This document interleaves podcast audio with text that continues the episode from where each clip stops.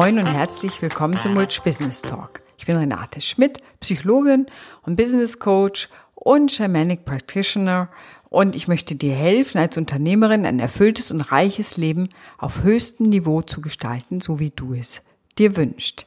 Das ist meine Mission und ich möchte wirklich dazu beitragen, dass Menschen gutes Geld, wie ich es nenne, verdienen, einnehmen, Umsatz haben, so dass sie wirklich so frei werden, mehr überlegen zu können, wie sie leben wollen und wie sie dann das, was sie richtig gut können, der Gesellschaft auch zur Verfügung stellen können. Denn wie du sicher weißt, wenn man Geld Sorgen hat und wenn es sehr eng ist, dann ist man sehr damit beschäftigt und kann gar nicht sich auch als Persönlichkeit so schön entfalten und darüber eine Freiheit zu haben, all die wunderbaren Gaben, die man so mitbekommen hat, ja, umzusetzen und einzusetzen oder auch der eigenen Mission zu folgen, wenn man davon so beeinträchtigt ist. Und das ist auch der Grund, warum, in diesem Fall nenne ich sie mal Frank und Sabine, warum die zu mir gekommen sind. Also hier mal eine Geschichte über ein Paar, das zu mir gekommen ist. Ähm, und gesagt hat, wir möchten an unserem Geldbewusstsein etwas arbeiten. Wir möchten einfach da aus so einer Phase rauskommen. Wir sind im Grunde in Phase eins, wo das Geld wirklich knapp ist, äh, wo wir Sorgen haben, wenn was kaputt geht.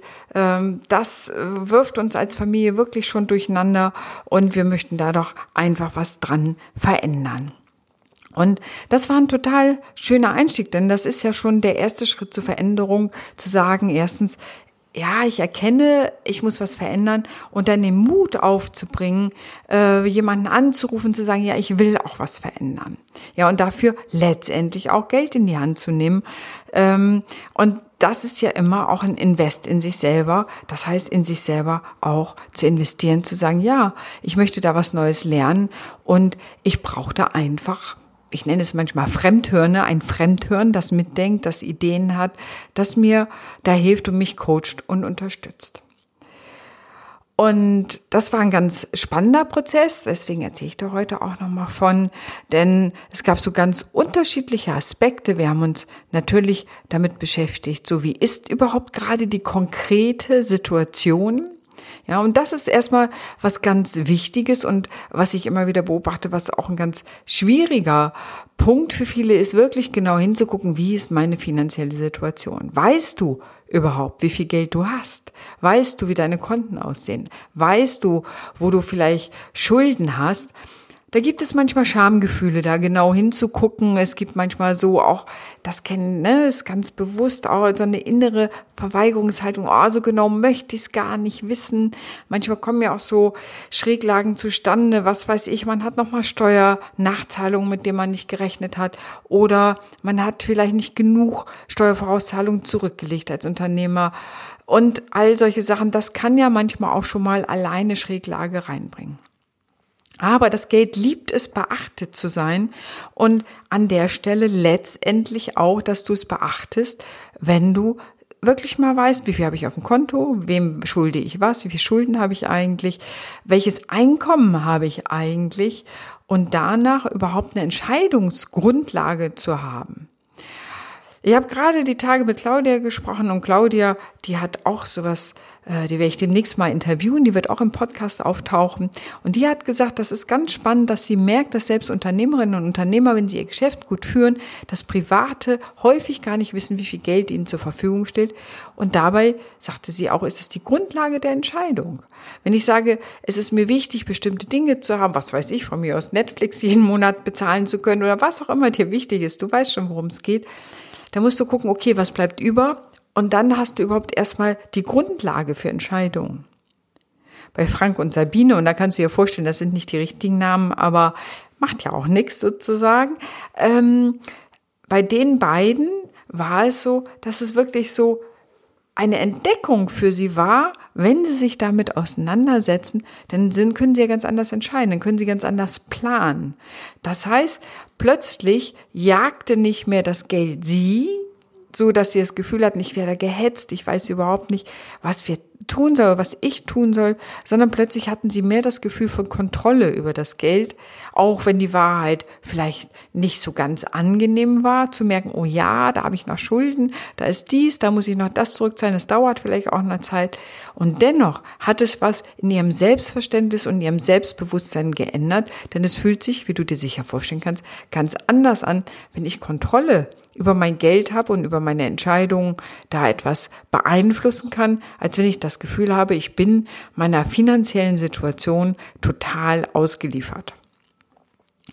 Ohnmacht erlebt kein Mensch gerne und hier geht es nämlich genau darum, dass es man manchmal, wenn es ganz dumm läuft, in so eine Ohnmacht kommt und das war jetzt hier nicht der Fall, aber ich kenne auch Menschen, die sich dann gar nicht mehr trauen, Briefe zu öffnen, weil sie denken, da sind schlechte Nachrichten drin und sie sind nicht mehr in der Lage, damit umzugehen, also das zu handeln, damit genug Selbstwirksamkeit, würde ich als Psychologin sagen, zu haben, um damit umzugehen.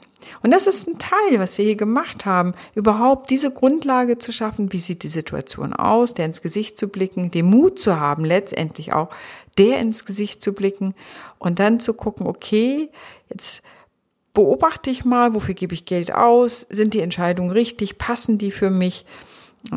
Und an der Stelle kann ich auch von einer anderen Frau berichten, die sagte, sie, sie hatte immer zu knappes Geld, aber allein durch diese Veränderung, dadurch, dass sie das gemacht hat, hat sie plötzlich Geld zur Verfügung. Es ist die gleiche Summe Geldes wie vorher, aber weil sie jetzt bewusst entscheidet, was mache ich, sie ist klar geworden, wo viel Geld wegfließt und da konnte sie sagen, nee, das reguliere ich ab jetzt anders, damit ich das sozusagen mehr das Gefühl habe, zur Verfügung zu haben und sie sagt, es wäre echt verblüffend gewesen, wie viel plus. Sie war plötzlich deutlich flüssiger, als sie jemals vorher war. Allein durch dieses kleine Sache, track dein Geld, sozusagen guck es dir an. Früher gab es das gute alte Haushaltsbuch, ja, heute gibt es unzählige Apps dafür. Das ist ganz einfach, das kann man darüber machen und damit du überhaupt einen Überblick hast, wo bleibt das Geld, wo gibst du es aus, da guckst du natürlich auch deine Konten an und so weiter. Ja, also das Thema sozusagen, wer hat die Kontrolle über das Geld und du kannst dir ja sicherlich vorstellen, dass selber das die Kontrolle über das Geld zu haben, sich deutlich besser anfühlt und natürlich auch deutlich besser ist, als wenn das Geld dich kontrolliert.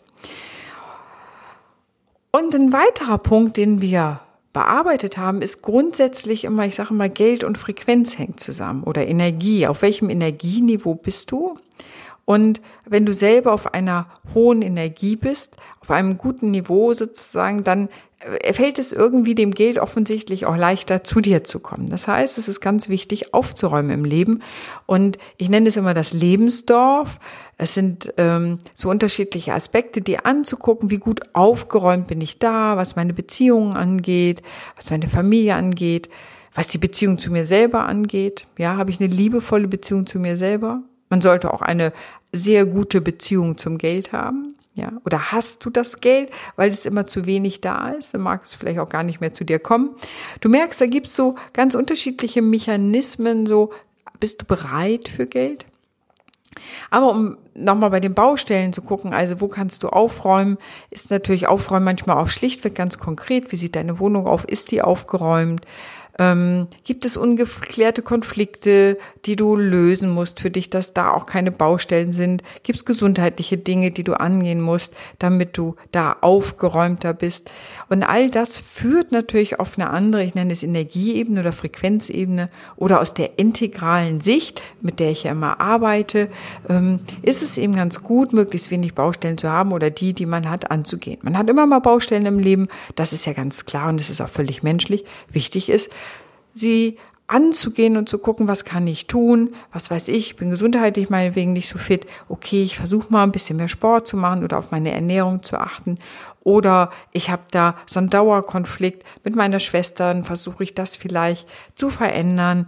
Also du weißt, um was es hier geht oder ich bin ganz unzufrieden mit meinem Feierabend, äh, weil ich nämlich gar keinen mehr habe und darüber nachzudenken, wie eigentlich eine Feierabendgestaltung aussehen kann. Also die Baustellen des Lebensdorfes, da geht es um die Beziehung zu dir selbst, da geht es um Beziehung sozusagen zur Gesundheit, Beziehung zu anderen. Äh, wie entwickelst du dich selber weiter? Liest du, beschäftigst du dich zum Beispiel auch zu, mit dem Thema Geld? Ähm, wie sieht es überhaupt mit deiner Spiritualität aus oder Ethik? Weiß, bist du des dessen bewusst? Ne, wie du ja weißt, arbeite ich auch immer auf der spirituellen Ebene mit Menschen. Wir arbeiten mit dem Krafttier und nach anderen Dingen. So, dass wir wirklich so auf ganz unterschiedlichen Ebenen Zugang zum Geld und zum Geldbewusstsein und dem Umgang mit Geld finden. Manchmal ist der Widerstand gar auch ein bisschen groß, sozusagen auch Dinge zu tun, Dinge zu verändern das ist immer auch ne, ganz normal in so einem Prozess. Und da will ich dir mal was von Alfred Adler erzählen. Der hat so die Individualpsychologie erfunden oder entwickelt. Und der hat gesagt, wir machen alles aus gutem Grund. Selbst wenn es von außen nicht sichtbar ist, dass es einen guten Grund gibt, ist doch unser Handeln immer darauf ausgerichtet, dass wir etwas Bestimmtes wollen. Unbewusst natürlich. Und sich das bewusst zu machen, warum mache ich bestimmte Dinge, warum treffe ich bestimmte Entscheidungen, ja, ähm, das sich klar zu machen, also den guten Grund dahinter zu erkennen und dann zu überlegen, okay, kann ich diesen guten Grund, das, wofür ich das tue, anders erreichen? Ja, wenn ich mich einsam fühle und ich gucke, äh, was weiß ich, 10, 20, 30 YouTube-Videos hintereinander an, dann habe ich zwar viel Kontakt, aber vielleicht ist das eigentliche Problem noch nicht gelöst oder ich kann vielleicht andere Wege finden, um wieder in Kontakt mit anderen Menschen zu kommen, weil ich mich vielleicht einsam fühle oder gelangweilt fühle. Wo kann ich sonst noch Inspiration herkommen? Also der Adler sagt, alles hat einen guten Grund. Und das ist etwas, wenn man sich das mal anguckt, das ist super spannend, wenn du das sozusagen von hinten mal aufrollst, dein Verhalten dir anguckst. Und er sagt eben, wir wünschen uns Zugehörigkeit. Und es heißt ja immer so, du verdienst genauso viel, du hast so viel Umsatz wie die acht Menschen, die am nächsten an dir dran sind. Ja, also dieses Thema Zugehörigkeit. Und wenn ich jetzt plötzlich mehr Geld verdienen würde, kann es manchmal auch eine innere Blockade sein, zu sagen, unbewusst natürlich, ich will das gar nicht, weil damit würde ich meine Zugehörigkeit verlieren. Ich würde meine Zugehörigkeit zu den Menschen verlieren, mit denen ich mich so umgebe. Und wer will das schon? Ja, wir sind soziale Wesen, wir wollen zugehören, dazugehören. Und das kann manchmal ein unbewusster Grund sein, zu sagen, nee, das mache ich mal lieber nicht, weil dann würde ich meine soziale Gruppe womöglich verlassen und weiß ja noch gar nicht, wen ich dann treffen werde. Oder es ist der Wunsch nach Aufmerksamkeit. Ja, wenn ich immer wieder sozusagen wenig Geld habe und meine ganze Umgebung immer, oh, ich da stöhnen kann und sagen kann, ich habe aber wenig Geld, ähm, dann kriege ich vielleicht mit, viel Mitleid oder ich, ich kriege von anderen etwas, äh, dass die mir was schenken und so. Ich kriege vielleicht da eine bestimmte Form von Aufmerksamkeit, die ich nicht kriegen würde, hätte ich viel Geld. Ja. Also auch sowas kann der unbewusste Wunsch schlichtweg nach Aufmerksamkeit sein oder auch der nach Einfluss und Macht. Ja, Adler sagt, wir haben auch wollen mal Einfluss und Macht haben. Das kann sich auf unterschiedlichen Ebenen ausüben. Oder er sagt sogar, wir können womöglich das Bedürfnis nach Rache haben. Ja, das merke ich, merken viele Menschen, wenn es um Konflikte geht, Manchmal geht es gar nicht darum, einen Konflikt lösen zu wollen, sondern schlichtweg einfach nur Rachegefühle befriedigen zu können. Und wenn man das weiß, das ist der gute Grund, warum ich diesen Konflikt anzettel, damit ich meine Rachegefühle loswerden kann, dann kann ich anders damit umgehen und kann wieder aktiv werden, kann sagen, was will ich hier eigentlich wirklich, wenn die unbewussten Dinge raus sind. Ja, also damit sich die Katze sozusagen nicht in den Schwanz beißt und ich wieder in mein Mangeldenken beim Geldbewusstsein zurückkomme, ist es natürlich ganz gut, sich meiner Motivation dahinter klar zu werden. Das aus der Adlerschen Individualpsychologie ein kleiner Zugang, wie man das für sich machen kann. Und so auf so ganz praktischen Ebenen ist es natürlich auch da auch dieses, wie groß kann ich mich denken? Ne, das war hier auch ein Thema. Wen kenne ich denn, wer reich ist? Mag ich eigentlich reiche Leute oder finde ich die eigentlich völlig blöd? Wer verwerflich? So, was stelle ich mir überhaupt unter Reichtum vor? Denn aus meiner Erfahrung ist das sehr individuell. Es gibt Leute, die sagen, ich fühle mich reich, wenn ich 50.000 habe. Und es gibt Leute, die sagen, ich bin reich, wenn ich 10.000 oder 5.000 Euro habe. Also, ne? und andere sagen, das reich bin ich erst, wenn ich eine halbe Million oder 10 Millionen oder eine Billion habe. Also es ist immer etwas ganz individuell ist. Und es geht eben darum, auch einen Zugang zum Geld zu haben. Und dazu kann ich eine ganz lustige Geschichte erzählen, überhaupt mal so das Thema Geldbewusstsein sich auseinanderzusetzen. Ein Freund hat mir erzählt, er guckt sich Denver Clan an. Gibt's, ne, naja, auf den äh, gängigen Kanälen. Und das fand ich völlig witzig, weil er sagt, ja, die, die haben Geld, da ist Geld überhaupt kein Thema. Und die haben von daher ganz andere Verhaltensweisen, Denkweisen, wenn es um das Thema Geld geht. Und sich das mal anzugucken, einfach als so eine Kontrasterfahrung vielleicht zu sich selber, macht einem einfach deutlich, dass das eigene Geldbewusstsein einer Aspekt der Wahrheit der Welt ist, aber dass es unterschiedliche Aspekte geben kann. Jetzt kannst du natürlich sagen, Denver Clan ist nur ein Film, aber das hat sich ja auch jemand ausgedacht und bildet ja oft auch einen Teil der Realität ab. Ja, und noch so eine ganz praktische Übung am Anfang. Wenn du zum Beispiel, oh, wenn ich richtig Geld hätte, dann würde ich immer in diesem Café, da und da und da, da würde ich jeden Tag sitzen und einen Kaffee trinken und die Zeitung lesen oder was auch immer oder meine Mail schreiben. Ich würde da immer hingehen, um meine Arbeit zu machen, mein Online-Business voranzutreiben. Dann bitte ich dich, geh dahin, damit dein Unbewusstes lernt, dass es dafür geht. Du musst jetzt nicht jeden Tag hingehen, aber wenn du einmal im Monat hingehst, damit du dir diese Räume auch mental eroberst. Ja, du musst die Räume mental erobern können beim Thema Geldbewusstsein. Das ist hier auch der Fall. Man muss sich die mentalen Räume erobern und dem unbewussten Signale setzen, guck mal, da soll es hingehen. Und dann werden wir, und das ist das Spannende an der Psychologie natürlich, dann werden wir unbewusst Mikroentscheidungen treffen, die uns in die Richtung bringen, dass wir meinetwegen in diesem wunderbaren Café sitzen können, um da zu arbeiten oder den Tag zu genießen oder was immer dir gefällt.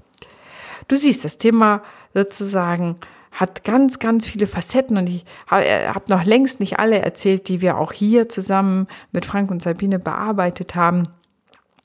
Und dann kam so der Punkt, und das will ich dir auch sozusagen nicht vorenthalten. Dann kam so der Punkt, will man weiterarbeiten. Das war ja erstmal so ein Kennenlernen und Vorstoß sozusagen.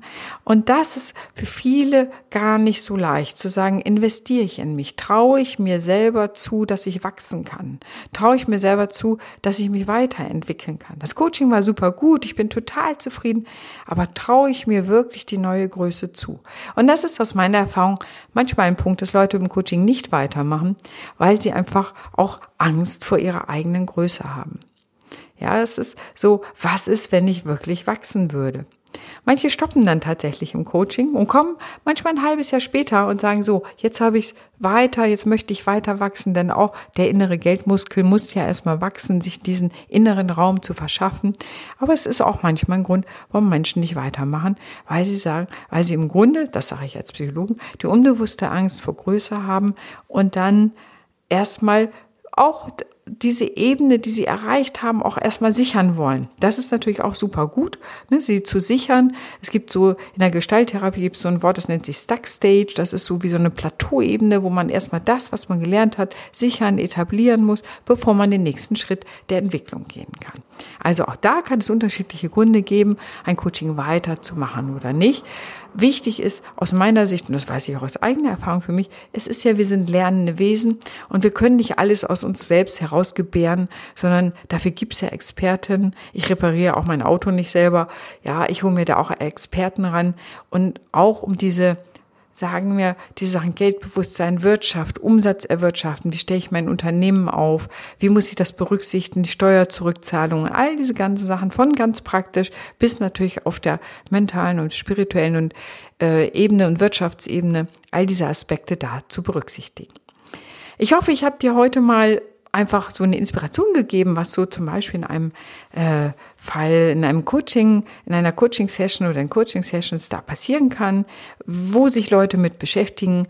Du weißt ja, im letzten Podcast ging es darum, überhaupt, was ist dieses Money Mindset überhaupt, welche Aspekte spielen da mit rein.